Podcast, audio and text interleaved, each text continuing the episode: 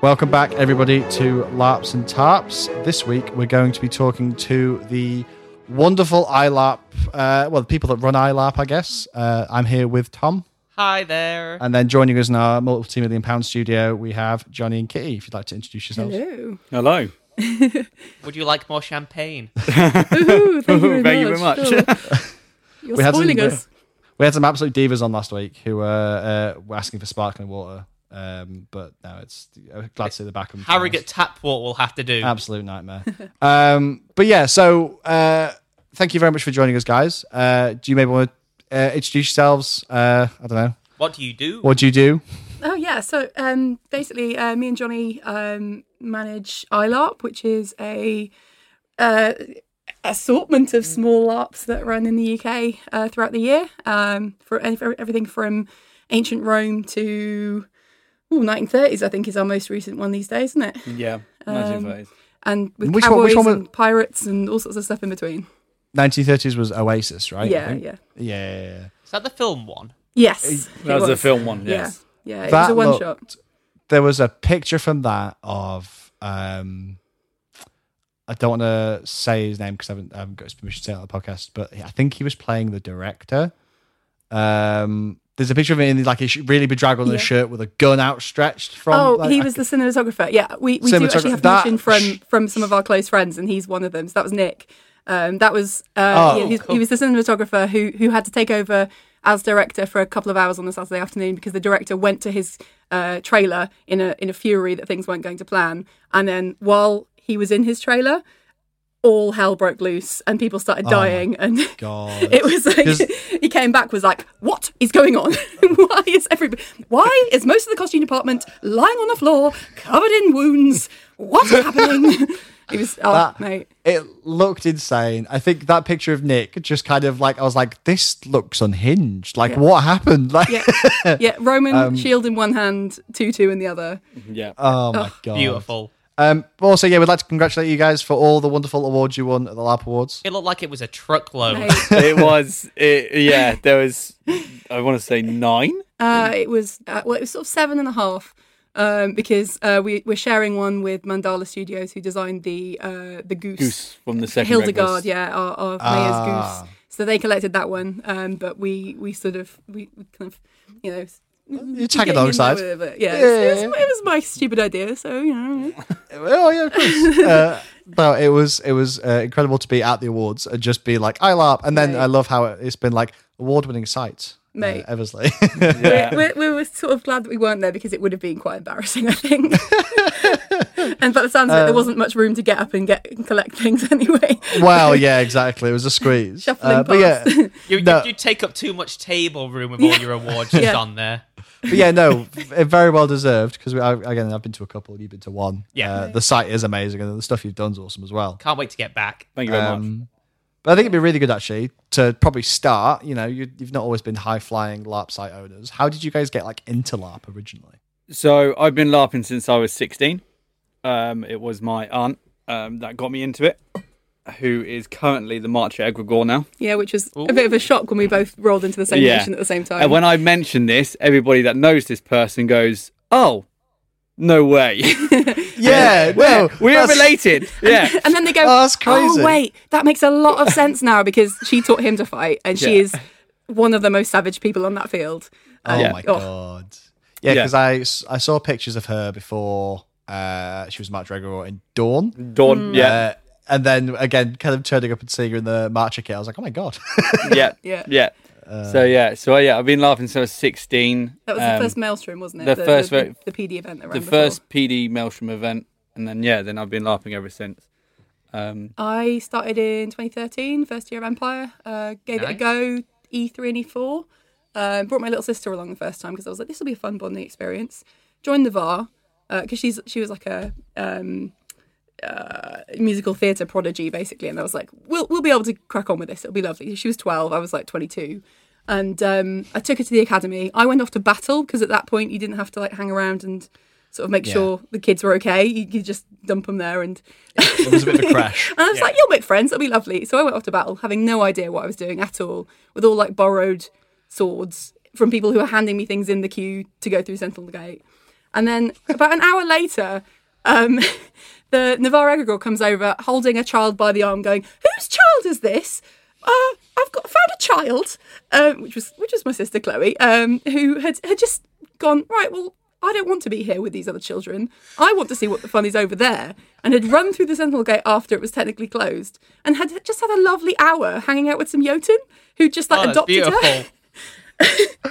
That's so good. Thank, thank Uh, God so, it wasn't yeah. the Druj. oh, Oh my god! Right? Yeah. Oh well, they, they probably would have done the same thing. Like, oh, I guess we've just got a child now.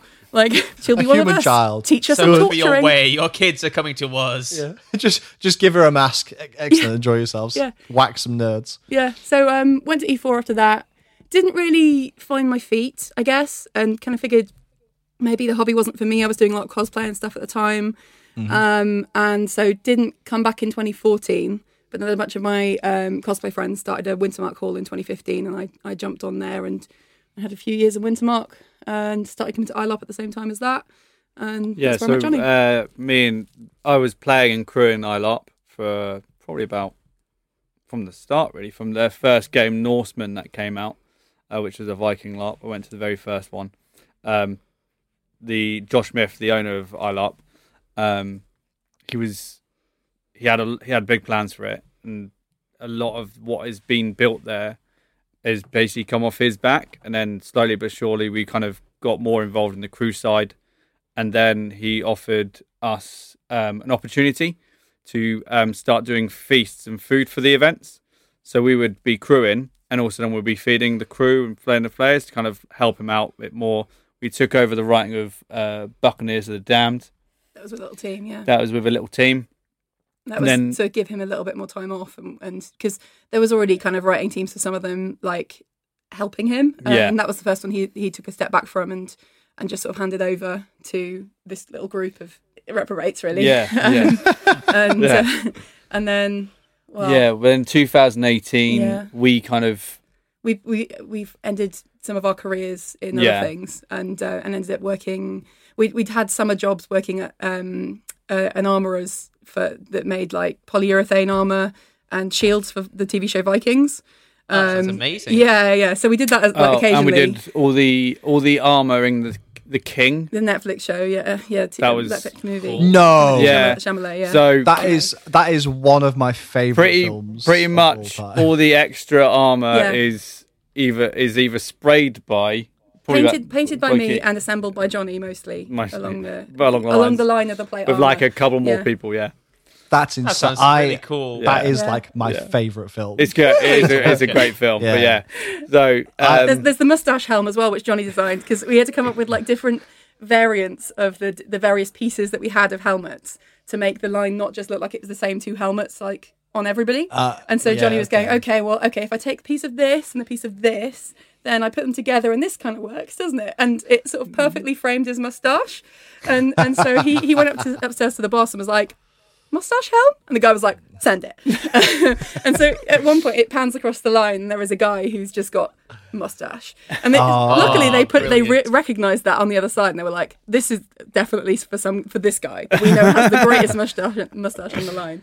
um, Um, but yeah, we did that for a little bit, but that was sort of a, a, a stopgap really because I'd worked in film and um, Okay. had uh, had kind of found my feet with with some of the aspects of that and and but I wasn't really sure if I wanted to continue to like climb that sort of ladder and figure out you know because it's it, once you once you're on that ladder it's um a pretty intense lifestyle and I wasn't really Yeah. sure if Oh, that was 100% what I wanted to do because there, there's not an awful lot of creative um, freedom you have uh, on a lot of the jobs. Um, and yeah, like we were then offered this kind of weird opportunity at one point. We thought, well, we'll try it out for a few months, see if it works. And then uh, the catering turned into being given more and more responsibility, and um, our boss Josh taking more of a step back. And then by about middle of 2019, we Yeah, were we're running yeah, every running everything, and and starting up some of our new projects as well under that as well. Yeah. Um, so yeah, it was pretty intense, wasn't it? For Yeah, that it really was. year. It was just like it was so uh, I wouldn't say nepotism, but like it just it's not. slowly just kind of like That's not we were right- just no, it's not the right word, is no, it? What is no. the, it's the not right like word? you're, you're related to No. our boss. I occasionally look like him though. They're both gingers, so Both people do think that sometimes. Yeah. Um, but yeah, we just slowly just started doing more and more, and then next thing we know, we've now just got well, Feast Eyes became was a company declared in 2018. Yeah, it's coming up to its fifth birthday. Yeah, wow, that's Um, amazing. That and is. so we, we we were originally just going to do the odd Empire Player event that was going to be a feast event. Um, we've done some really weird ones over the years under that banner, um, and then like catering for the iLARP games. Uh, but then this year we've basically we had so many of our friends coming up to us and going, "I've got this idea. It's a crazy idea. It may or may not work." Uh, and so we we kind of figured, well, we've got these weekends that we could potentially put Empire Player events on. We're kind of losing uh, not interest, but like running out of steam for um, working in that sandbox of the like PD's, you know, game. Yeah. Uh, as much as we love it, like sometimes you just come up with ideas that would work better if they were in their own independent kind of world. Yeah. Um, and and so we were thinking, yeah, you know what, it would be nice to have like not quite so much cognitive power being devoted to constantly writing everything and being able to kind of hand the reins to our mates um, with them knowing that we're like you know right there behind them putting all the resources to those crazy ideas Maybe I- this is the time we finally do our Rick and Morty Jerry Jamboree larp. oh God, So we, uh, so we're we booked until 2028. oh, no. So we were th- no. This is this. We were thinking. We, I think the question posed was, "What's the worst LARP you can think of?" yeah, And I said Rick and Morty LARP, but I said the way you make it not toxic, so you get rid of all the weirdos, is you make everyone has to be a Jerry. oh, And then Kerrie yeah, suggested yeah. the uh, Jerry Jamboree. Yeah, I get because then be, because then like you know you've not got your toxic people like oh yeah I'm the most intelligent but yeah everyone's a Jerry and you're all a f- fucking dweeb. Yeah. Um, look, look, it was like I said. The question was, what's the worst LARP you can think of? I want to see a giant Beth costume. is it totally smurfed is that Tot- what t- I don't think Totally Smurfed is the worst LARP. I think Totally Smurfed would be a cracking LARP. every about twice a year when we're sitting around the fire and it's like 2 a.m there is a small group of them that keep trying to pitch the idea of Smurf LARP to us and jonny is one of the people trying to pitch I really want to let her, like. I like the idea of Smurf LARP. I think it'd be brilliant. It's a bit like your second breakfast. it would be potentially the highest kill to player ratio that we'd ever do as Yeah. well because yeah, like, like, everyone, all of you are one hit wonders. and, Oh, and yeah. it- your your name is just dependent on what hat you're wearing currently you know like Oh. chef smurf What's the what's what's the bad guy called in? Uh, Gargamel? Gargamel.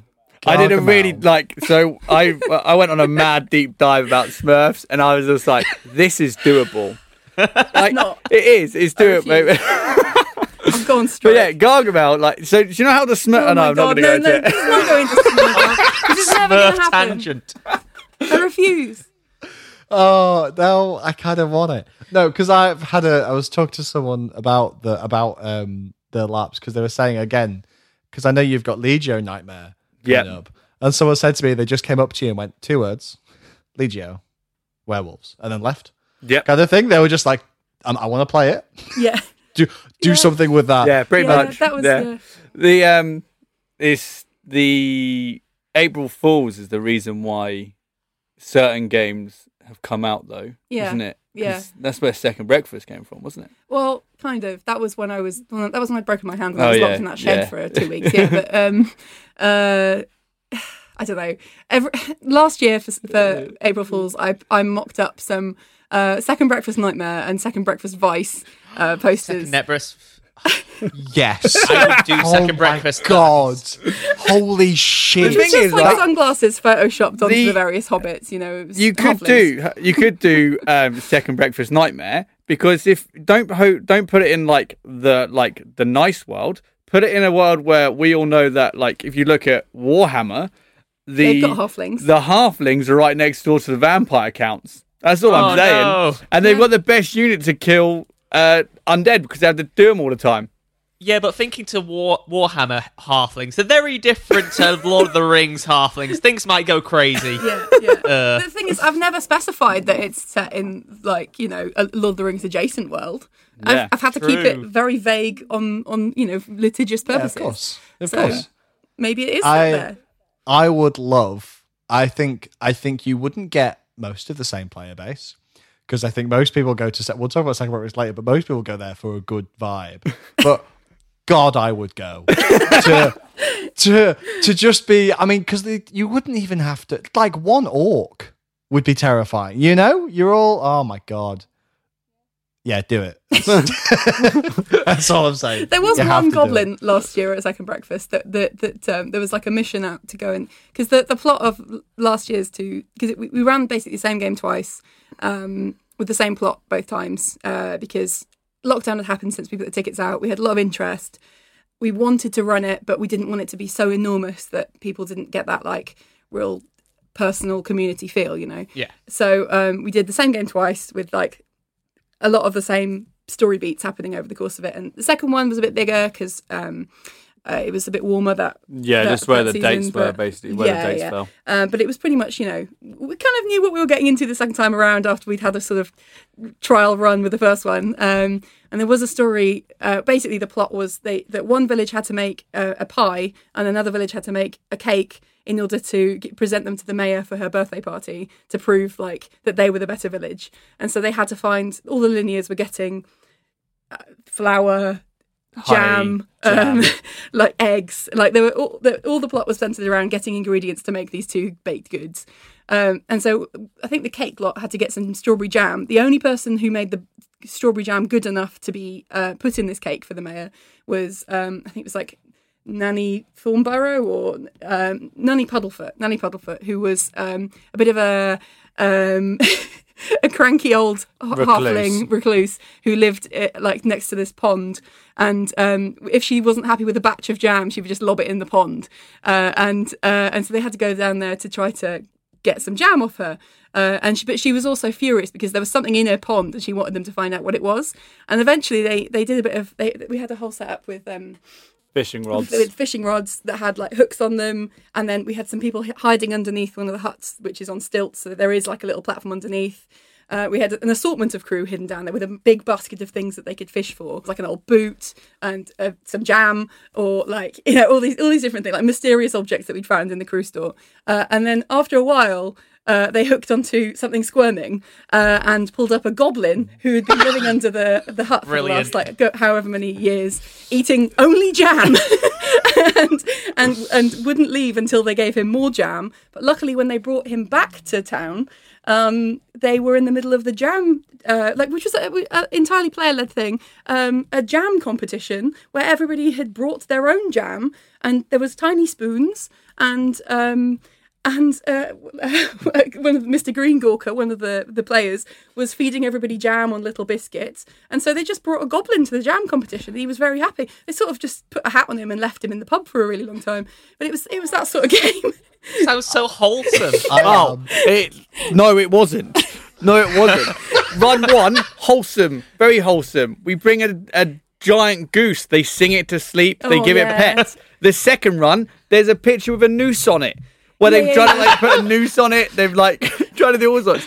There's a They there's were- a I think they were just trying to lasso him, but they had used a noose. run run one. the goose. Run one, a food fight with dwarves. Huh, really wholesome. Run two, they literally pummeled the dwarves so much that the dwarves were outside Vikings being literally hit with fake chairs and being pounded to the ground chairs, with yeah. fake It got a bit food. vicious. Run I, two, they were evil.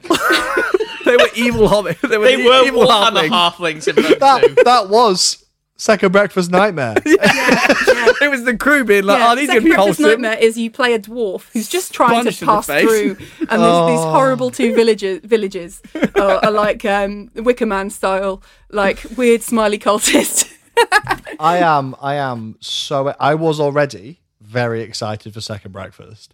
I am now even more so. I cannot contain my excitement. We're just going to be there refreshing on the day, trying to get those tickets straight to the Lord of LARP. No, that sounds amazing. No, because we, um, yeah, very excited for second breakfast. Yeah. Um, I think, Joe, whilst we're, because I think something that I really like about iLARP is, and we've kind of talked about this before we've done like Hoist and Flying Lead, is that, and I think the way we described it was a game like Empire, which is huge.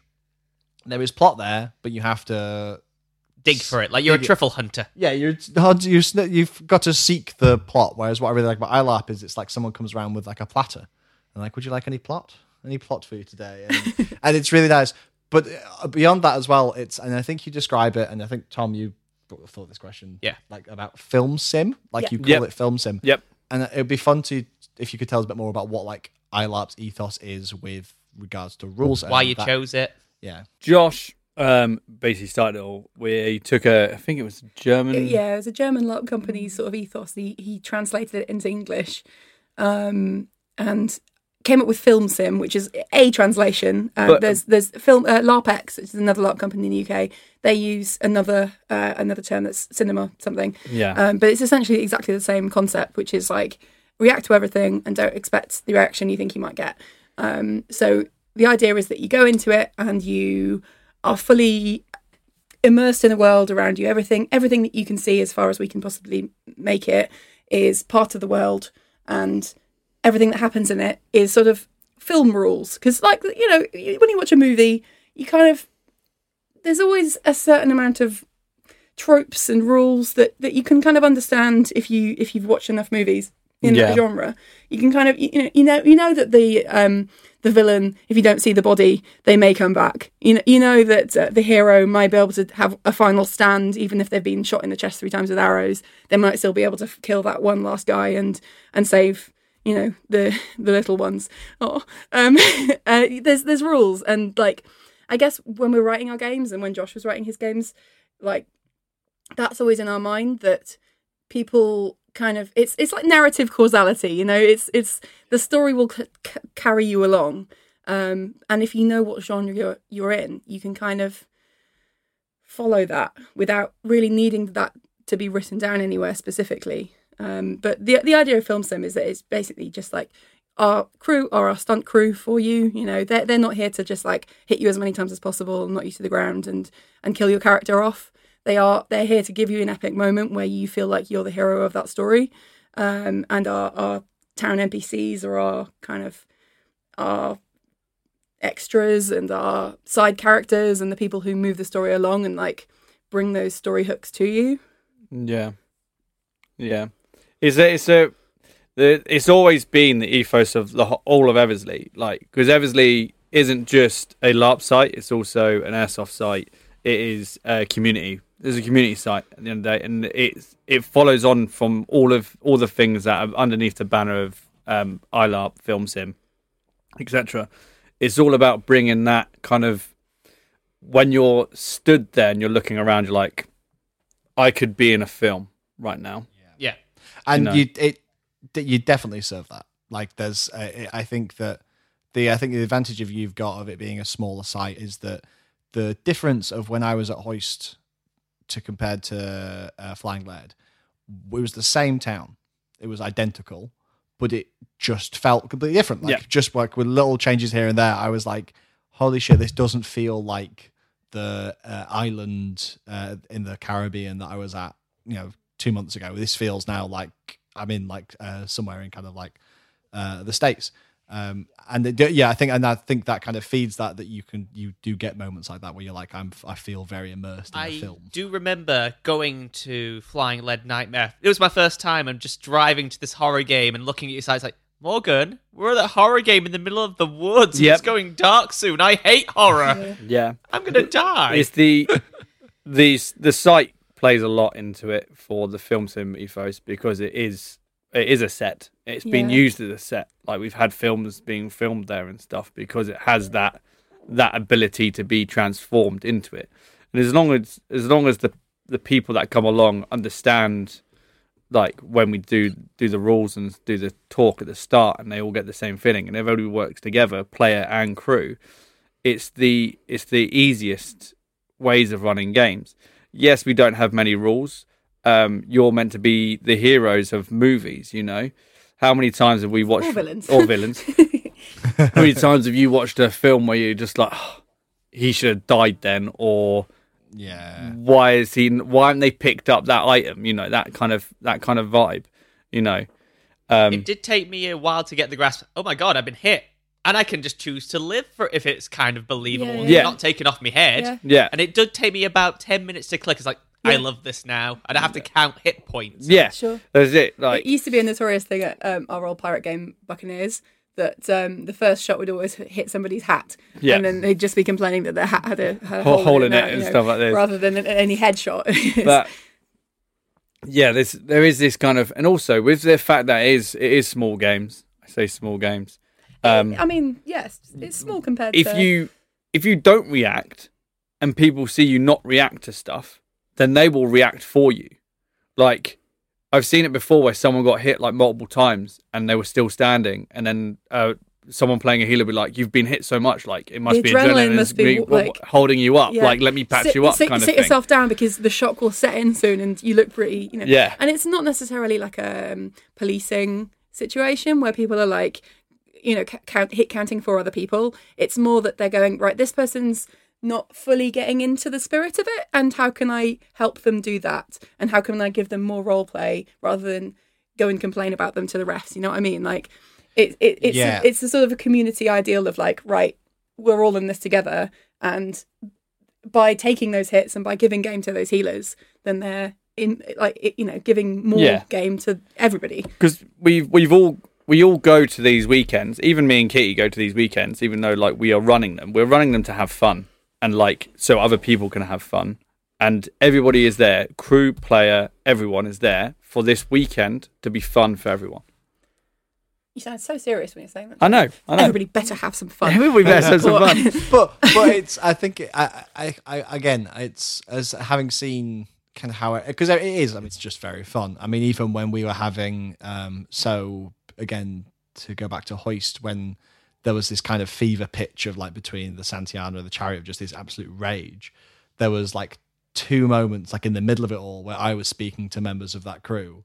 I just you kind of like oh just out of character you would know this. Or by the way this has happened but obviously you wouldn't know it uh, and there would just be this moment of oh you piece of shit. Just like like it's funny. We're having a fun time. Just sure. kind of like a smile on your face like you little scamps uh, and then you go because everyone's having like a laugh like it's Yeah. funny Yeah. um but again it's kind of like in those yeah uh, it feels you feel like you're in a film and you feel like you're acting but i think what i did appreciate about iLARP is everyone has that kind of um ethos of just checking in Yeah. just kind of like hey, Yeah. we we we're good like this isn't like i'm not actually very upset with you this is all fine we're all Yeah. i think now twice me and the new captain of the santiana their player have had characters that have had a problem with each other at two separate events and I, I said to him after the event one day one day we'll get along but yeah, yeah, yeah. I get that. No, I have to say, going to Flying Lead Nightmare at like Empire, I feel like I'm a person in costume. Flying Lead Nightmare, I felt like I became the character within minutes. Just everyone's costume and team spirit really drags you in, and everyone seems to work a lot better together, not divided by nations or difference of opinion. Everyone's just working as a team to have the best possible time. Yeah, and that's n- yeah. That's not to say that there's not like uh high drama and like oh god real Oh, yeah, emotional lot of high moments. drama. But like, I, I guess we're really trying to cultivate like a supportive environment for people to be able to experience those without feeling like all eyes are on them and they're you know they're being silly or whatever. Because you know we're, we're all just playing silly buggers in the woods. Like that's that's what we're doing as a group. I think that's the thing. I think it's because uh, everyone's so. Uh, uh, what's the way? So I guess this is like a lot of LARP. Everyone's so bought into the the, Yeah. the role play and the idea that you again you're doing stuff that's again you know bloody uh, flying lead. I was flying lead nightmare. I was screaming an exorcism at someone walking towards me. That's just one normal man shouting at another normal man in a costume. Yeah, But at, but at the time, you Didn't feel like, it though, did it? not at all. Nope. I, I think one of the most amazing moments of uh, of like kind of like everything I've done, just have these kind of moments where you're screaming at someone walking towards you, or when I saw uh, uh the de- gluttony like crying after they've been exercised. I'm like, there's like these real like. Yeah, like this is just, and you think, look back, and it's not. It's only only when you think about it, like now, you're like, yeah, that was just yeah. just being silly in the woods, but it didn't feel like that. Even No. Afterwards, like, I'm still Saturday. like, yeah, Yeah. um, but you've kind of touched on it a little bit. We talked about uh, your sketching up LARPs, but it'd be good to know what your um, process is for making LARPs. Like, because I know you. I mean, how many how many LARPs do you actually have? That's a great Going at the question. Um, I don't know, genuinely, off the top of my head at the moment. We've had um, six uh, Feast Your Eyes events this year, or will will have this year. Um, two of which were Empire Player events. Um, for ILARP, Oh gosh, uh, I don't want to do what I did last time. On uh, so was, we were on the um, LARP Noobs podcast, and we got our phones up, and then killed the audio for the rest of this, the the thing as soon as Dave asked us that question, and so it's just like, ooh. Well, it's like you I tell. would say we've got about nine. yeah, okay. So like, and like, how do you go about? So I know it's quite funny. You spoke about before you guys took over. There was Norseman and Buccaneers of the Damned, which is your. Yeah. I'm guessing Viking and Pirate LARP. Yeah. You're doing them kind of Yeah. again, but I know there's differences. yeah. What's the process? I what? Hey guys, as artists, what's your artists. process? Um, so uh, basically, we I think a lot of it is what are we feeling inspired by at the moment? What have we got a real passion for? And because I think all the it's got to be when inspiration hits. You know, you can't Yeah. especially if it's going to be something that's going to be a campaign kind of game where you know we've set from the start okay this is going to have six or nine um, sessions over the course of two three years we want to make sure that that is something that we can continue to put effort and energy into and not feel like it's something that's you know writer's block is hitting real hard and we need to try and try and tease out some kind of plot that makes sense you know it, if if we start off and it's potentially a struggle it's it's always going to be worse um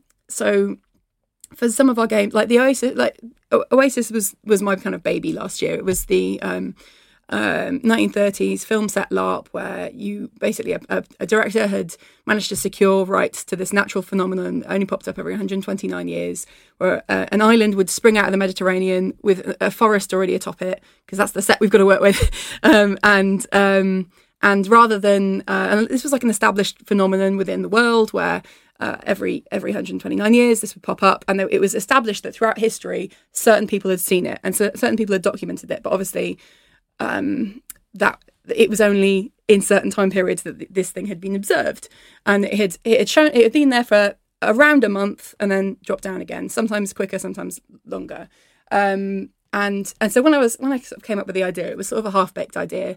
I started putting together some of the possible promotional material of it, just to sort of see what I was really pitching, to sort of pitching it to myself more than anything else. And then as I thought about it more, I I get the old fa- you know shower thought, or because we live four hours away from Eversley, uh, and so um, Thursdays and Sundays we always spend four hours in the car uh, every week. So um, we kind of have that time to cogitate and especially if jonny's fallen asleep for two hours of that that, that drive um I, Like I have like sleeping time uh, sleeping jonny sleeping time for me to think about stuff and like you know have a playlist on and kind of go through these kind of things.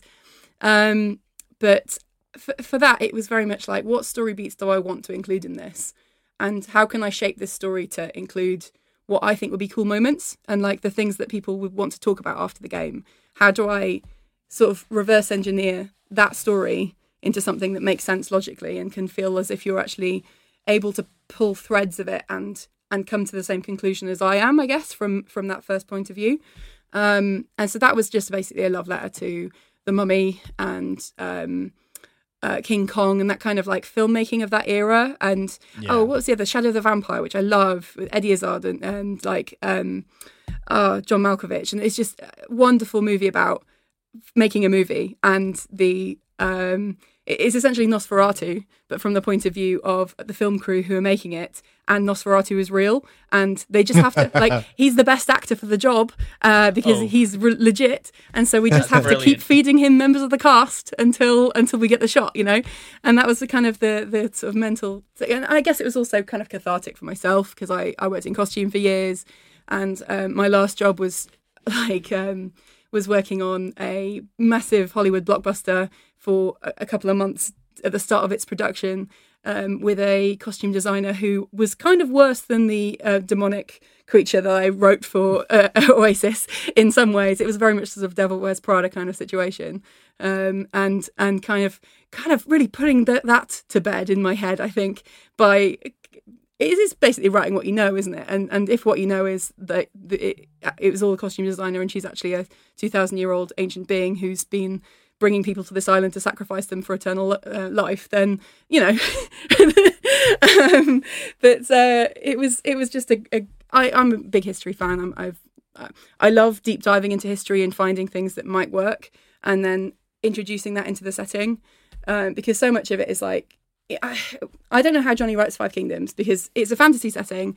Therefore, nothing is established. You know, there's no auto wiki of You- stuff. Yeah. Um, whereas you can't kind of historical. you can't kind of yeah you can't kind of go like oh well what period is it what's Yeah. appropriate it's just like anything could be the case Yeah, exactly. You, you can't you can't guarantee anything is actually part of the setting.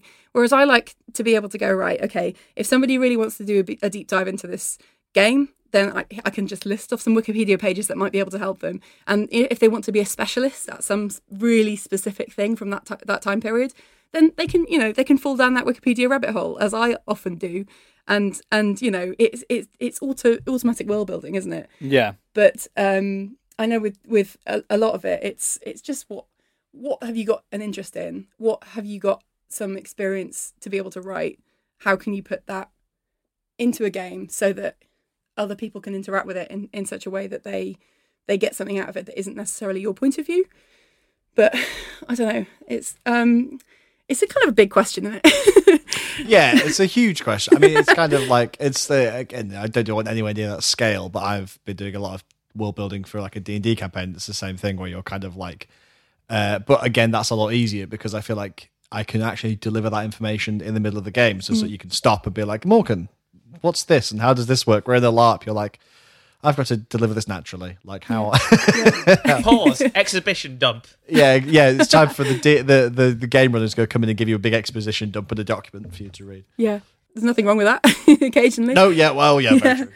there's some people who just love that sort of deep dive where you know where they're in a game and they're like right i, I would like a nice sit down with, of half an hour with a really difficult puzzle and then i will be contributing to the great game by figuring out this cipher or you know and then i will have the information and i will be able to give that to my friends who are running around and shooting things. Yeah actually. I will have helped and feel part of the gang and and like that's that's great you know that's that's what i am when i'm in a game. I, I like to search through the anvil library for one very small piece of information or like I was just going to say to you is that because that's exactly what I think with the Anvil Library is just this kind of the, again you you look at Empire and you're like okay so cool so we've got um the wiki oh yeah I've read the wiki and then I you think the wiki has something like more words than the King Bible. John Bible or something. yeah King yeah James. because then King you James Bible. because then you because then you look at the wiki and you're like oh there's the wiki and then there's the deep wiki which you have to go through hyperlinks to get to Yeah. and then on top of that there's also the publications at the library Yeah. and I'm like, holy, there is so much lore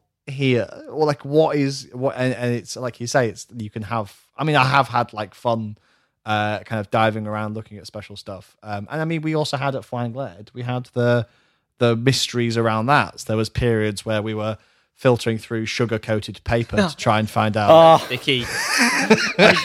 I can understand why they use the sugar, but at the same time, like I found those bits of paper the other day, and I was like, they're usable for tints, and they're now like crispy, like Oh, Oh, It's like baked. I like was a like, crispy cookie. I was like, you could have just, whoever it was, great idea. However, you could have just pretended to salt it, and they'd be like, "These have been salted." Cool. Well, Yeah. Uh, just, Oh, uh, funny. uh, I mean, I guess of all the white powders to use, uh, sugar was probably the least uh, awful.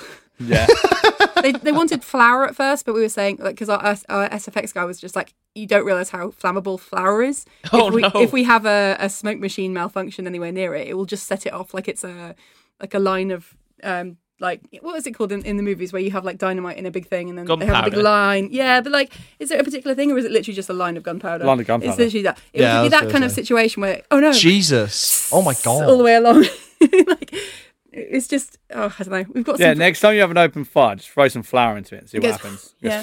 Just instantly melts. yeah that's a nice trivia fact. I've learnt something yeah. today. Windmills often explode for this reason. Wow. Yeah, know that. See, that's what people come here for in reality. yeah. Uh, Weird is the facts. is the is the weird It's fact. strange, Max. That's what. That's all I do. Weird facts. So that's how you. Uh, that's how you write. yeah, that's how I write lore. It, Strange I, I find a weird fact and I reverse you want- engineer a game so that I can tell everybody that one weird fact. Yeah. Um, and they come out of it and they go, "Wow, I've learned so much!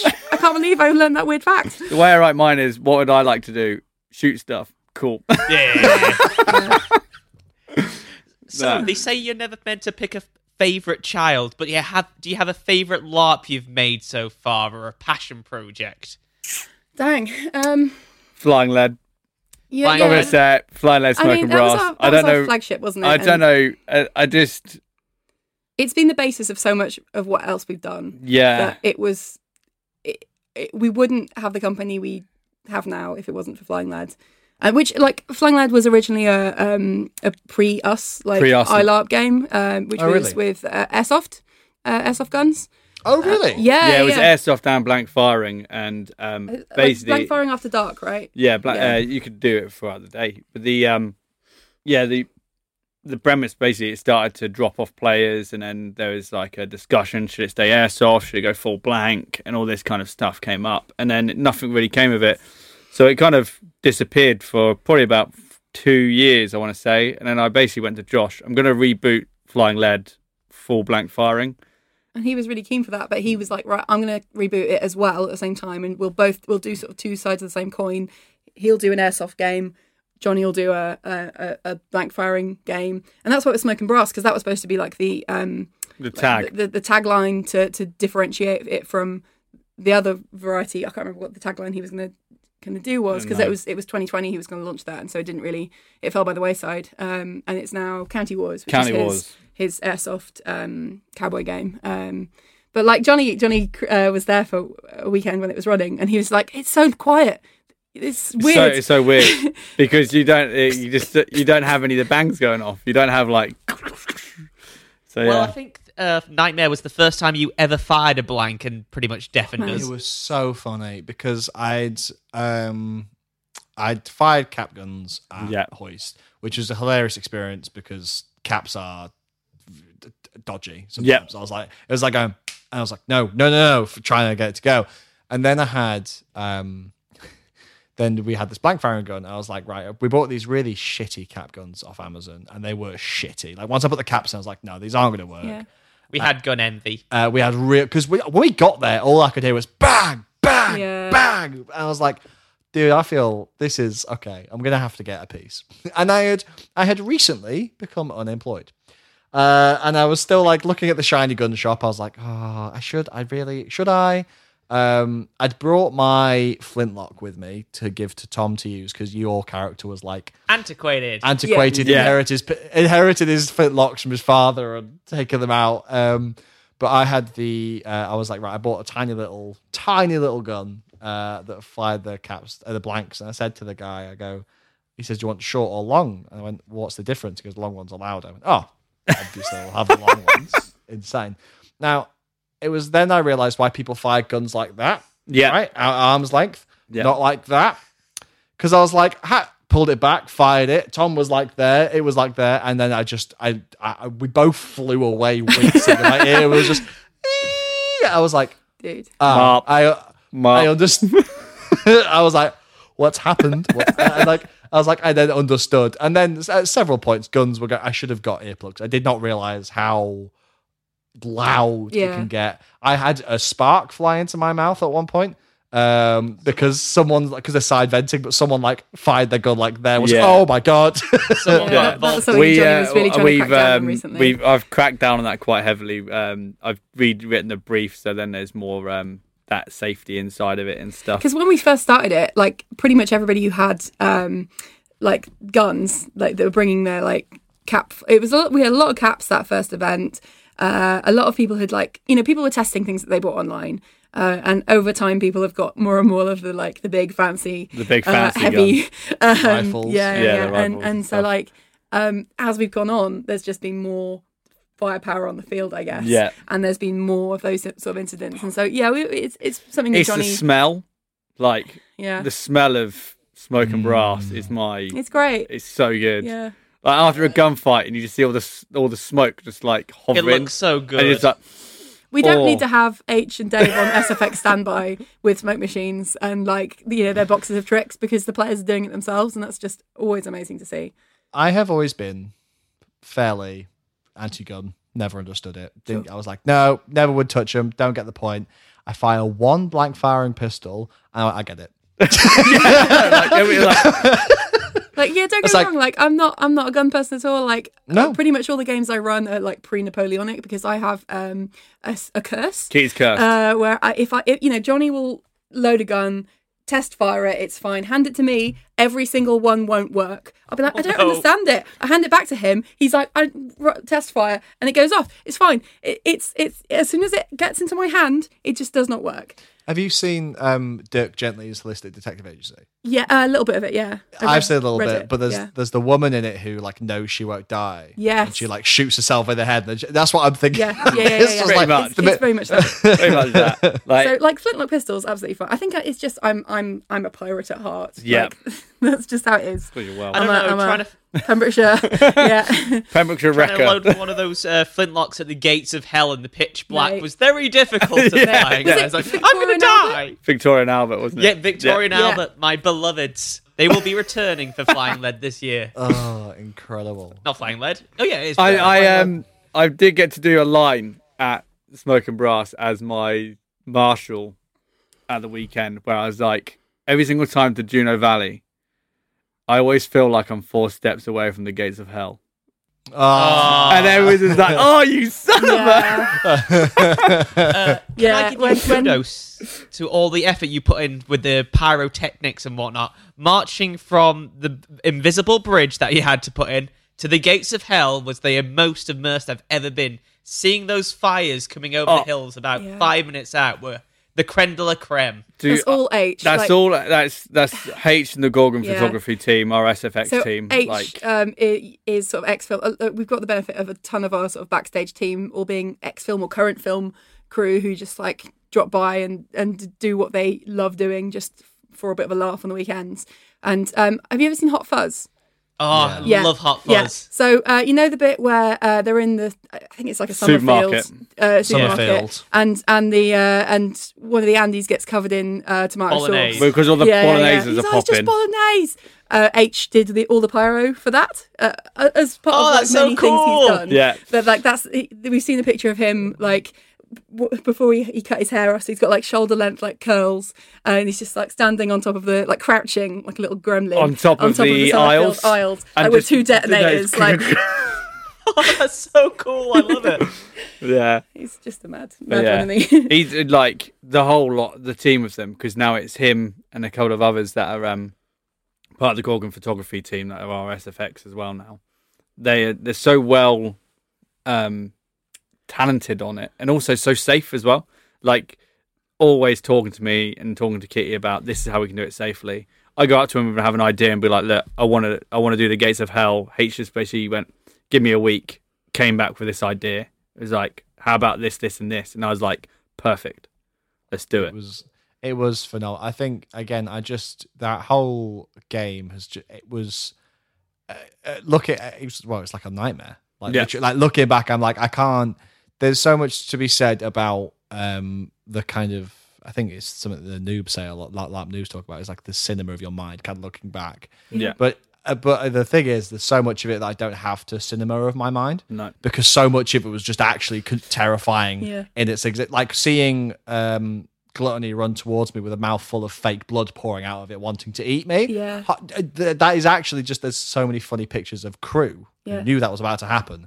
Shitting themselves, just because as he's and it was like there's you uh, because like you said the special effects and the like how much everyone puts into it, you were just genuinely terrified. Yeah. Um, it was it was it, yeah no it's, it's were really good. They're really good Definitely the most fun episodes I've had recording, and Oh, probably yeah. my favorite ones we've done. Just the, the amount we had to talk about and the stuff.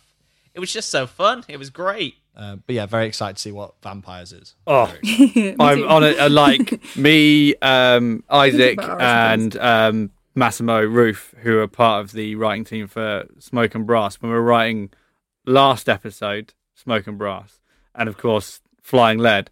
When we realised it was vampires, we'd be like doing something, and then we'll be like, "Oh, this event." Next nightmare, we can do this. I'm just like, yeah, we didn't focus on this, but you're absolutely right. I'm going to note that down, Yeah. kind of thing, because we just like always frothing about what's what's next. We So always that- come up with like the epilogues in the middle of other things, don't Yeah. we? And have to just Yeah. like reverse engineer stuff from there. Do realize the next episode's just going to end up like a big episode of what we do in the shadows. Oh, mate, I wish. I wish. That no, so. I've got I've got ideas. We've got ideas. It's going to be I- like I want to say more, but I'm not going to Yeah. because I'm, Ah. yeah. I want this one to be like you know it's vampires, but what type. Yeah, absolutely. Yeah. Oh. Like- I, I, I'm, I was kind of so I've my intention for iLARP again. I kind of I'm I'm in employment now, but just before I started going to iLARPs, I just lost my job. Yeah. and they, both times I was intending to crew, and I ended up playing. Uh, and I'm so glad I did. And I just there's so many times like, oh, it'd be really fun to crew that, but I'm like, oh, but the I just love, I just love playing it. Like I just I, I can't imagine not having done the player side of Yeah. For sure. either of The- those events. The envy I would feel. Yeah, no, I'd just be. I mean, obviously, I mean, by the sounds of it, crewing actually is amazing, and I would love to do it. But especially because it's like five hours for us to like get down there. Yeah. For sure. Ah, amazing experience. Uh, one question which Morgan insisted we put on is tell us more about the goose. yes, Oh, tell us about the goose, The goose. Hildegard. who has So- come out so many times recently. I keep seeing Oh, pictures of this goose. It's at because uh, events. like so all the I think f- the last so it came out for Oh, every game this year. We it came out for Wild Hunt. Return to Spider's Rest, which was the Varushkan player event we ran right at the start of the year. Did they come out for that? It did, yeah, briefly. Yeah, I had What- to get what- Quinn into it. Uh, it's so. So, uh, as I understand it, the goose came out because it's uh, a hobbit is three foot tall, and so is yeah, Yeah, so yeah, a yeah. hobbit is so Three uh, foot six halfling is the hobbit is sort the, of average is the height. Oh, average sorry. height is the same as a goose. A, I think it's specifically a Canada goose, but we just went with it. Yeah, Uh, And so I, I went to, it was over lockdown, and we went, right, we still have this budget that is ready to go for this game. If we leave it in our account, who knows where it'll go? Or, like, because, you know, it, it was a crazy, it was a weird time in oh, our lockdown lives. was weird. Um, and we are like, right, we need to spend this budget so that it is already in the process of being something cool. Um, and we'd sort of come up with the idea that like a goose might be funny as for like a little bit, you know, just a funny little bit. Um, and then when I was talking to um, Logs, who's the, the Goblin Workshop, she's a, a- one of the traders. Um, she's a member of our community, and she was already going to be set up to play the mayor. And we're thinking, oh, okay, it'd be quite funny if she had a pet goose who comes out at a certain point, and uh, essentially, then our friend Persephone has a, a one-woman untitled goose game LARP where she is just the goose, and the goose is set loose and then causes problems for everybody. Um, and she was fantastic. Both of them were fantastic in that in those roles. Yeah. Um, but um, so I put it to Mandala Studios, who who do a lot of the the big monster work for um, Empire and uh, you know all the other big lot companies. And um, I got a message back from Leah saying, uh, Wookie has decided to cancel all other work. He will only be working on the goose from now on. Um, Beautiful. and then he went, um, we found a way of possibly making the wing- wings flap, flap, but it will be another couple of hundred quid. Uh, is that okay? And I was like, I can't possibly take any kind of creative control away from this. Like, you crack on. Whatever you need to do to make this goose as good as possible, uh, please. Um, and we, we we saw him a couple of weeks ago when we Yeah. dropped off a lot of the monster kit that we were borrowing at the start of the year.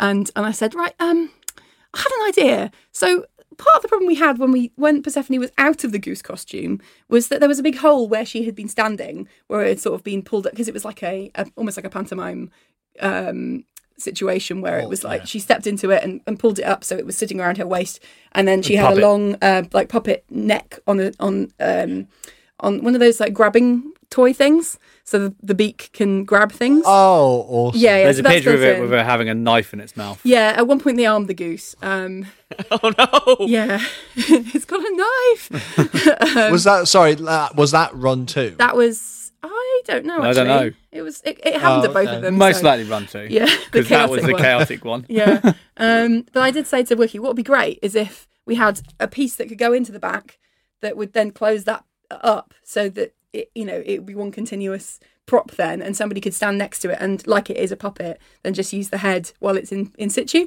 And he was like, oh, when I made it, I cut out a piece of foam that was exactly that size and threw it away because I hadn't had that idea. So like, so there's there's sort of improvement. It was a prototype goose, and and so if, if you suddenly see goose geese geese geese at Um, other LARP situations that aren't our goose, then you just know that that's like version two, 2.0, and and our Oh. goose is the OG Hildegard. And then and then this goose who was at the Hobbit LARP. I've, I, are you am I to understand that iLARP are responsible for dire geese existing within the Empire? Oh, No, I don't think so. I don't think we're we're the we're the only reason. but But, we're the only people who phys repped it so far. yeah, we're the only we have the phys rep. yeah. I'd love the marches to have a giant goose. Uh, so at the wild a wild hunt, It was at Wild Hunt. Yeah. wild hunt, this goose came in, and it was oh, it's a goose, and then it just impaled someone immediately in the chest, Yeah. and someone was just like, oh my god. yeah. Um, Stu, the, the writer of that one, um, who was one of our associate writers, he had to message Matt Pennington and ask, "So, dire geese, what would be the stats?" And Matt had to write that from scratch because I don't think it existed before that. Yeah. I just, I just, the the idea of being like, oh look, a goose, and then impale. Yeah. Jesus Yeah. Yeah. Christ. Yeah, Yeah. yeah, I think it was a major that got hit as well. So they were down on the floor like yeah. instant. Just instant. imagine explaining that to your mates as you, when you go on, go into the field as your, your new character's brother or whatever. Uh, I got and- killed by a fucking goose. Surely an evil dying Yeah. you should have venom as well as impale at the Oh same my, time. yeah, venom and bell. Oh my god! have, have you heard the the longest John song Moby Duck? Yeah. So this is why the goose needs to be at hoist. so we in this can all setting, it's a duck. yeah. Yeah, exactly. It's always there. It's always ready to go. But sometimes it's definitely not coming out. yeah. It's, it's like the um, uh, uh, um, we, we Flying it's- Dead Nightmare Two. We had a uh, like an alien, like the alien mother sort of thing that was essentially just a very a very yonic sort of you know Yeah. you know you know that Pokemon that's like a, an oyster. Was it? Yeah, I Yeah. look. I, I spoke or to. whatever. I Very spoke to the per. I spoke to the person who phys repped that. Yeah. it, sounded, it sounded like a time. Yeah. yeah. The thing, I think the goose is our new raptor though, because when we first got the raptors Oh, God, in yeah. iLARP, The, the two Velociraptors. I that we don't had. like. Josh went mad. They were in every game. He, he got them for Jurassica, which was like a um, Land That Time Forgot kind of three part game, um, and like a Victorian one. Uh, Yeah. And and they're sp- specifically ordered for those. And then about three weeks before that game, He put like, them in "Oh, hoist. I could put no, in No, hoist. hoist I could put them in bucks. Bucks. Oh yeah, the, I the could put- pirates could I- fight some raptors. ah, yeah, be laugh. And then they killed eleven players. Yeah. So Oh my god! it's Yeah. it, it's it's um Yeah, it's very much one of those things that when we when it's it's it's just a new toy, isn't it? Though, like it's when you download a, a new you get a new game, you're like, oh, I'll play this game for a bit, and then you're like, oh, I'll play this next new game a bit for ages. It's just a it's just a new toy that everybody wants to play in. Yeah. and everyone wants like everyone's like, oh, can I can I use the goose? Like, can I use the every goose? every single guest writer we've had this year have, have gone. "Oh, We could get the goose out though. Go on. I've got a I've got at least seventeen crew members that want to try to be the goose. It's, It would, um, look, it would be really fun to be the goose. yeah. It is. It is fun. At the Portents, we had uh, so we had like um, a half a halfling paladin ride it. So we made some legs, so it looked like uh, Knight was riding yeah, it. that was my Oh, job. it's on Friday. so good. So It looked really good as well because and they, 'cause they were fully armored legs. So they were Yeah. kind of articulated uh, with boots Yeah. on the ends. And then we yeah. and then they did. The players realized the goose was available, so then they did a like a, they used their fear to basically do a ritual where they could like make the imagery of the goose. So then we had to get a player into the goose costume to fake being the yeah. to pretend to be the paladin with the goose. To, to persuade the players just to do something. Yeah, I was just like, oh, okay, yeah, let's do it. Let's go. the, the Portents was a game that was written by uh, our friend Nick, who who's in the league in uh, Empire. Um, Oh, He uh, he yeah, do you, do, you, do you want to explain portents a little? Yeah, a little Yeah. bit. Yeah, Yeah. absolutely. Yeah. So um, the idea is basically um, you are the baddies in a fantasy setting. You are Ooh, from a like sort of uh, a sort of sort of pseudo communist evil kingdom, um, and your society is entirely powered by fear that is harnessed from going through portals and and harnessing that fear from other people. think, think along the lines of Monster Inc. Monster. That's what I was Yeah. thinking. Yep. and Dungeon Keeper. So you are the monsters that go through the portal to then get the fear, then take it back, and then you basically go you do it through that way. Uh, it's uh, it's it's a it's an amazing game. It's at like it's Nick has done a brilliant job. The players all hands down to him, all played brilliantly. Uh, the crew reacted amazingly. Um, it was just a real. Fun it was just a really that it was a really silly fun game and, and, and it it sort of it could have got a bit edge lord, but instead it went camp, Hmm. and that was perfect. You know, Oh, that does sound perfect.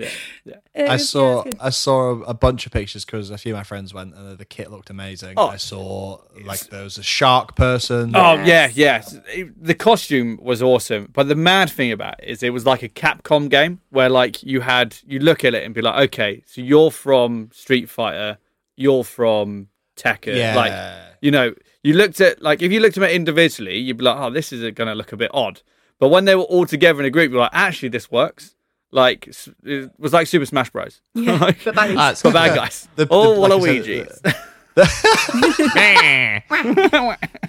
the pictures looked um, absolutely phenomenal. Um, there's again because I was kind of saying this before we started recording. Every time I look at like, oh god, I would do every really laugh if I had Oh. time and money. um, yeah, no, absolutely. There's the portents I wanted to go to. Um, kind of, are you doing portents again? yeah, we're Is that- looking to. So we're, we're hoping to get to- two in next year. yeah. Um, but it will all depend on how packed our calendar is because it's just absurd at the moment. I think our, our next our next free week. yeah, So we've got We we, got, we have got a weekend off to go on holiday. Yeah. uh, and then um, and just after Empire. But other than that, our next free weekend where we're not at site doing something is I think September. September. Yeah, Oh wow! Yeah. Jesus. and then and then it's Uh, all full on from that point on- until. I was going to say because Hoist is in September. Yeah. So Yeah. like, it's not like you've got long. Jesus No. Yeah. So what is your uh, what you because you guys are in the marches right? at Yes. Empire. Yes. Um, so I've I've said this before. I think out of character, they're my favorite nation. Uh, in character, I thoroughly have a problem. Yeah. No, we love Problem that. It's you. like a sibling rivalry, though, isn't it? Like it's Yeah. It's, um, like because Jonny was in Jonny was an E one year character, uh, year one character as his previous character, and it was only last year that he retired him. So he played him yeah. for like I played eight Vito years for a very long time. um. So were we're you free? Were you free? freeborn. Yeah. Yeah. I was so I was um I was freeborn, and then I uh, we basically started all the Kohan stuff because the Kohan was like a, literally a paragraph on the wiki, and me and a few people just grabbed hold of it and just took it by the reins. But yeah, it got to the point where he would like I still I still like love playing Vito. If I ever get the opportunity to get his clothes back on and play him, it's great. But he basically became like he was really young when he started. He just got more grizzled and more veterans. Like you just saw his mates die and Yeah. stuff. And nothing like, could Oh, him. no. He, he killed a kraken. He killed a chimera. I didn't kill You the are Chimera. Gottrick Gurnison of the Empire Hey. world. Yeah, Yeah. yeah, that was the problem. Yeah. And so it was. It got to the point where he was just like, "Well, I'm just going to walk off into the sunset because that's the only ending that my character can reasonably do. That is not just going to be a bit crap." Is he still alive out there? Yeah, he's still alive. Sorry. Yeah, there was um there was that whole uh, bad luck thing that got put on Caraman, and I joked to some of my uh, freeborn friends that basically they were like walking down a road and would just stumble upon Vito, and just or like or like they'd be starting a bar like trying to rob a bar, and then I'll just be in the back, just like come out, and it's like I'm the bad luck. like, but like when we were in the Brass Coast, uh, we we had like a really great relationship with some of our mates on, in Highguard, and so we could really play that kind of cousins situation of like, yeah, we all kind of came from the same, like you know, way back when we came from the same civilization, and we've sort of split off into into two very different civilizations,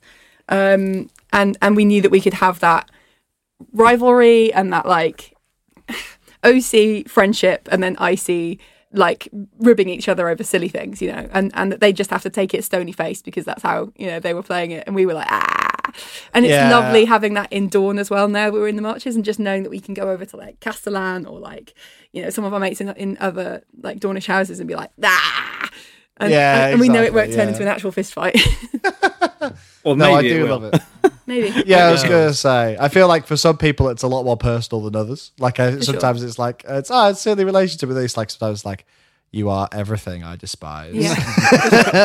and why can't Um, it be both? Do you guys want to tell us a bit more about like your because it's households in the marches? Yes. So we have started the Hogs Grove Coppice, which is basically Terry Pratchett football hooligans. Yeah. I love that. I love Pratchett so much. It makes me so happy. Yeah. Right. It's it's an aspect of the marches that I think a lot of them like kind of rage against because they don't want to be seen as being silly. But I, there's it's obviously so much depth within that world, and it's that's the element of it that we're really trying to like hold on to. Yeah. So we're we are all um, children of the Morn that basically lived their entire lives under Jotun occupation. Because Mournwold was lost by the Empire something like 32 years before current gameplay. And if we do it on my current how old I am, I am 35, so I was free when we lost the Morn. And So, I have yeah. been literally in the in the Morn world through my entire life under Jotun rule. And so, all, uh, like, basically, we're the children of people who decided to stay with the land rather than move out of Mournwold and stay in the Empire. So we're still marchers, but we're we weren't Imperials until two years ago in game.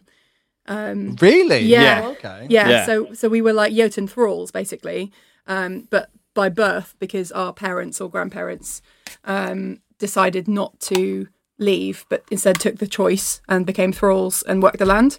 Um, and so it's given us a lot of really interesting, um, like immediate gameplay. I think because Yeah. because like the part of the way we've played it is that um, because we couldn't uh, fight as Imperials, you know, we either had to join the Yegarra um, and and fight for the Jotun or not. Uh, and so instead of having our household livery, um, which is like the two color sort of surcoats that a lot of Marcher households wear, instead of that being like something we wear to battle, that became our football kit. And so like pretty much the the most aggressive thing that we could do is is play football against like various uh, other villages. And so all of our uh, various members of the Coppice have our names on the back, like football kit.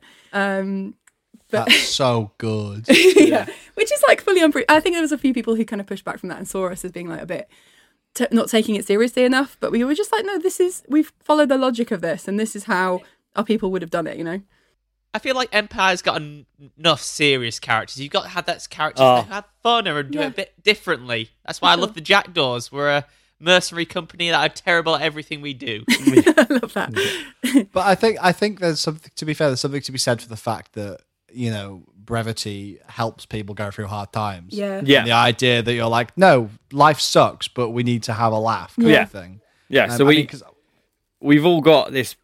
It's a it's a it was a wonderful. fi- It came out of nowhere, really. This whole idea, but we um we ran a we basically hosted uh, a Maid Marian film in Eversley, and over lockdown. over lockdown, and it was me, Kitty, a couple of our other mates. We sat around a fire wearing gambesons, and we're like, "This is comfortable. This is fun. How can we do this at a LARP?" And we all just went, "Archers, marchers," you know. And then we were like talking about like how the movies are, like the Terry Pratchett vibe. The kind of then we started talking about like none of us can really do accents, and then we're like, what accents can most of us do? And we're like, London ones. So we went hmm. lock, stock, snatch, yeah, done. So we are literally like that kind of Guy Ritchie, Terry Pratchett vibe, the, and it works well in the marches because Yeah. it the how everybody is. Like it is still hmm. community, and you are like looking after your your neighbor and stuff, and we are very much helpful with our neighbors until they annoy us, and then it's like you may It's get rough. in a fist fight. it's it's rough. It's rough music. Yeah, that's it. We're gonna- it's thrashers. Yeah, It's Reshes. It's time to do the bits. I was really excited because when we started, we were just like, "Oh yeah, this is gonna be really good." And then, then my aunt was like, "I'm your egregore," and I was like, "Oh, wicked!" And then I was like, "Oh, now I have to be really, really on brief because I won't just get a, like a little like to the side of like taken to one side, being like, "Do you want to like play the brief properly?" It'd be a clip round the back of the head, be like, "Play the game properly." Go on. think you're doing. No, I, th- I, I, I, I think that's a really funny concept. Again, I think I would love at, at some point to roll. I've got too much I want to do in Dawn for Yeah. now, but I would love to roll into the marches eventually. That's eventually. providing you don't die in Echoes of oh, Eternity this don't, weekend. Echoes of Ancients. If I die, I'm gonna. oh, you go go and and Echo echo of of the ancients at the weekend. Yeah, when this episode comes out, I will have been. Yeah. Um. Uh, and uh, it's gonna be it's gonna be interesting. I've, I've I I'm I am. Oh, I- I- look, it'll be fine. Yeah. Everyone keep everyone keeps lyingly saying it'll be fine. It'll be so fine. we're all gonna we're all just gonna keep saying. Make it'll sure be you fine. drink. Make sure you eat that onion soup. That's all I'm saying. What's the possible I've- baddies at that one? It's all for long, isn't it? Right. Yeah. I don't. I, I well, I don't know if you read. Oh, so I've got a couple of blood terror filters. I've got friends that can do. I've got a mage who has said I have a stockpile of mana crystals, and I will burn every single one of them to keep us alive. Yeah. Um, but we've got um because I don't know if you read the winds that came out, but there's a bunch of new Vallorn that have been discovered that can uh, shatter, cast spells, Yeah. strike down. so they found a, they found spell casting Vallorn as well. Wow. It's so. Uh, it's apparently closer to the heart, isn't it? They get the more stronger they are, or something like that. Yeah, yeah. And the event, I believe, takes place. I don't know again how much you've read, but it takes place just before the gardens. Yeah. right. Um, so it's kind of just it's somewhere in that period where we fought that horrible Njornagra horrifying tree monster Yeah. with heads on it, and then before the guard. So it's it's going to be a time. I'm very excited because I haven't done LARP combat since, um, well, since Flying Lead.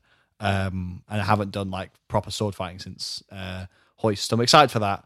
It's oh, it's gonna be fun. It's gonna be interesting. Um, You'll be fine. I'll fine. be fine. I'll be fine. I'll laugh if you die. Oh, I'll be so upset. I'll actually cry. Uh, yeah, because it is sanctioned as well, isn't it? Yep. Yeah. So if I die, if I die, I die. Um, there's uh, no, I'm very excited. But then again, who knows? Maybe I'll be a marcher come next event. We'll see how we go. Yeah, Marcher, marcher. A marcher, a marcher. mate. Were you were you there for the Matilda Fisher nonsense? Yes. Yep. Last- Yeah. yep. Oh, We were in different places so around. We were in different places. We saw all different things. I got in a fight with a militiaman. We had a, well, I stabbed him up. I, I, so I'm very upset that that no one got Matilda Fisher. Oh, it, I wa- would it wasn't going to be. It wasn't going to be possible. And and to be honest, I'm kind of glad that they didn't because it, it would have been a bit of a wet fart end, if you see what I mean, Yeah. to the plot. But Yeah, I true. mean, I was part of the group who were around the back of the Senate, and um, they'd taken off the um, the canvas wall on the back, so we we had a kind of extra viewing gallery just from the side. Um, but then the militia was stopping people like climbing through and getting in that way, which was which was good because it meant that we could see what was going on um, without you know too much nonsense.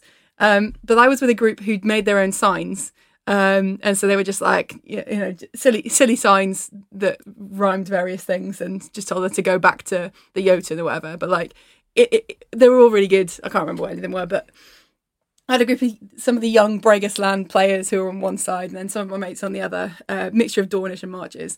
And um, I, I, I hadn't gone on the, the secret late night skirmish Oh, that yeah, that happened was a- that just a- before, that was amazing uh, where there was there was this night skirmish to Bregasland, where everybody who went on it had to pretend to be Yegarra so they could sneak into a fort. And this is this has recently been Yeah, it published was- in, it was the, amazing. in the Winds of Fortune Yeah. of like it, was a complete success. It so I was, can a, it was a full this like stealth mission. It was full amazing. stealth mission led by um, some of the houses in the who uh, Mournwolders who'd grown, grown up under the um, Jotun rule, and so they were like, right, these people will know how to pass as Yegarra because they were Yegarra before they got like they joined the Empire again, and so there was the the Hasten Volunteers and some of the others. yeah, so we it was it was a, it was a, it was such a good so uh they basically the Hasten Volunteers basically made a column, walked in singing songs and stuff, heading towards the fort with their and- old banners and colours from when they were Yegarra. Yep. And then two like we were like fully like greened up, almost like camoed. I'd done a, a roaring success because I, I run a haberdashery shop in the marches, and so I just made a load of hoods out of some scrap fabric and just sold them for like a ring a Oh, pop. Yeah. so cool. so all of us are like wearing like as as like most of us some of us have heavy armor on, but we've got these um like ponchos over us, but we're all still looking really marcher. All of us like rubbed up our faces like by just rubbing it in dirt or like putting charcoal on. And then we come in behind them and then split off. So some head towards the woods, some head round to the side, and the Hastings volunteers walk in, get invited into the Into camp- the main into the fort. main fort, and then we just pincer move and we just start cutting them all down, and we just basically stealth up this entire fort. That's and we're like dragging the bodies, we're keeping the flags up because there's meant to be reinforcements coming in from the Jotun. The Jotun reinforcements come in, we just ambush them. Like, yeah, it was just, it was really good. And then That's immediately sick. They came back through the Sentinel Gate and then heard that Ma- Matilda Fisher had arrived. And so it was exactly the same people who'd been on this night skirmish that were then the mob. Um, so that's why it was kind of immediately kicking off. Like it was, it was so great had, to see. there's so many of us all like tooled up as well because we were, all had knives. Tooled like, up little- and also like with kind of camo and like not not their usual gear on as Yeah, well. Like so we not the looked usual like like- recognizable hats. yeah. Like like So- they were all in disguise, but they were still marchers, you know what I mean? yeah, it was really good. really good. So my point of view was from the back, and I was I I had just been messing around while they were all on this night skirmish, and I'd been kicking around our foot the ball with um, Jonny's little cousin, and so when we arrived at the mob, uh, I still had the football, and so I was just having a lovely time sitting down on that because it was a nice like comfy seat, this semi-deflated football, um, and then so like this you know, negotiation was going on, and we were I was chatting to some of the people who were around there, and we were chatting like my, my mate uh, Esme was playing. Uh, a drum and just sort of gearing up the the crowd in like a a sort of uh, I don't know. It, it was she's got a great talent for um, mob, uh, Mob- chants, but that, that, don't go too far and too aggressive or like you know too because I think with these things it can be very easy for them to get a bit misogynist just with the terminology that people naturally turn to, and she just Yep. deftly dealt with that crowd and led them in sort of anger in a way that was just beautiful to see. And so we had this t- group of two young Bragus folk sitting by us, and they were like, "I've got some throwing knives. Do you reckon I could get her?" and this lad goes, yeah, go on. And so he throws one throwing knife and it just misses completely. And, Aw. and, and he throws the other one and it misses completely. And then he goes, oh, Aw. oh, I've only got two. Oh, and then went, Mr. Militiaman. And this like Wintermarker like looked over to us and he was like, can I have my knives back? And he did. He brought them back to us.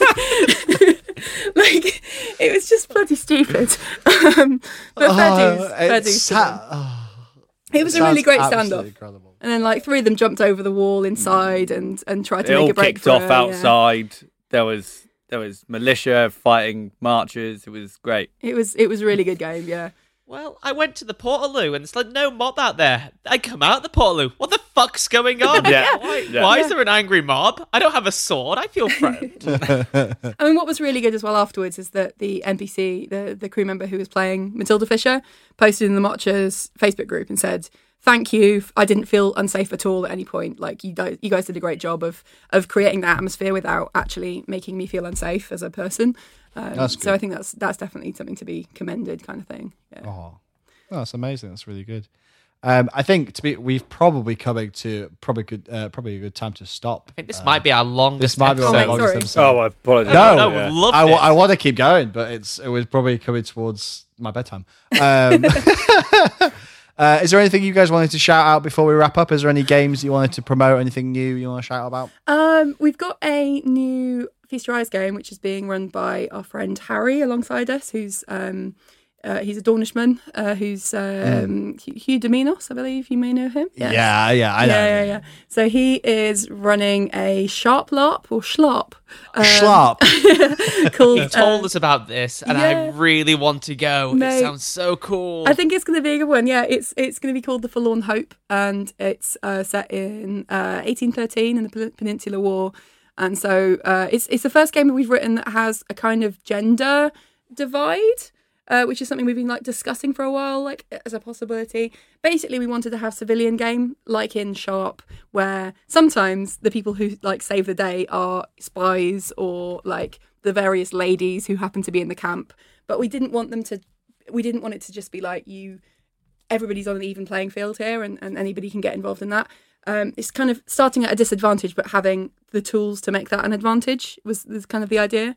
As I understand it as well, it's the character's gender, Yeah. not your own, right? Yeah, for so sure, You yeah. don't have, yeah, yeah, yeah, So as a as a as a female player, I could decide to play a red coat or you know a, a, a rifleman in a green jacket, and I would be using he/him pronouns for the, for the event. I could play a Spanish guerrilla, and anything goes. Uh, so the three genders are man, uh, red coat, uh, red coat, uh, lady, and Spanish gorilla. Basically, this game, but, like it's um, you know we're we're we're trying to make it as inclusive as possible, but also kind of play with these these themes that are very much part of that setting without it being something that's like not fun to play. Uh, and so we Yeah. kind of really worked as, as hard as we can on that kind of design to to make it as as full of world as we can and ver- and as close to the TV show as we can, um, while also having the various options and it not just be a miserable experience if you wanted to play a lady or you know a civilian of any of any gender. Um, Well, that's awesome. Yeah, no, I, again, I think we'd be going if if we had the budget all the for time. sure. May 26th to 28th this year, yeah. Is the full on hope. Maybe next year. Uh, thank you very much for coming on, and thank you for making iLARP as amazing as it is. It's Um, been absolutely brilliant. I've loved every moment so far. Thank you very much. Yeah, it's uh, it is an absolute pleasure to run things for the community of Eversley, Yeah. um, and for new people and for the old lot as well. cheers, guys. Yeah, and we'll see you. Well, I guess I'll probably see you at Empire, Yep, Yeah. E1, yeah. and definitely see you. I think my next iLARP is we're both we're both going to Hoist of Colours. Nice. So we'll see you then. Fabulous. Uh, so yeah, thank you very much, guys, and Nice. thanks everyone for listening. We'll see you next week. Bye, friend. awesome. Bye.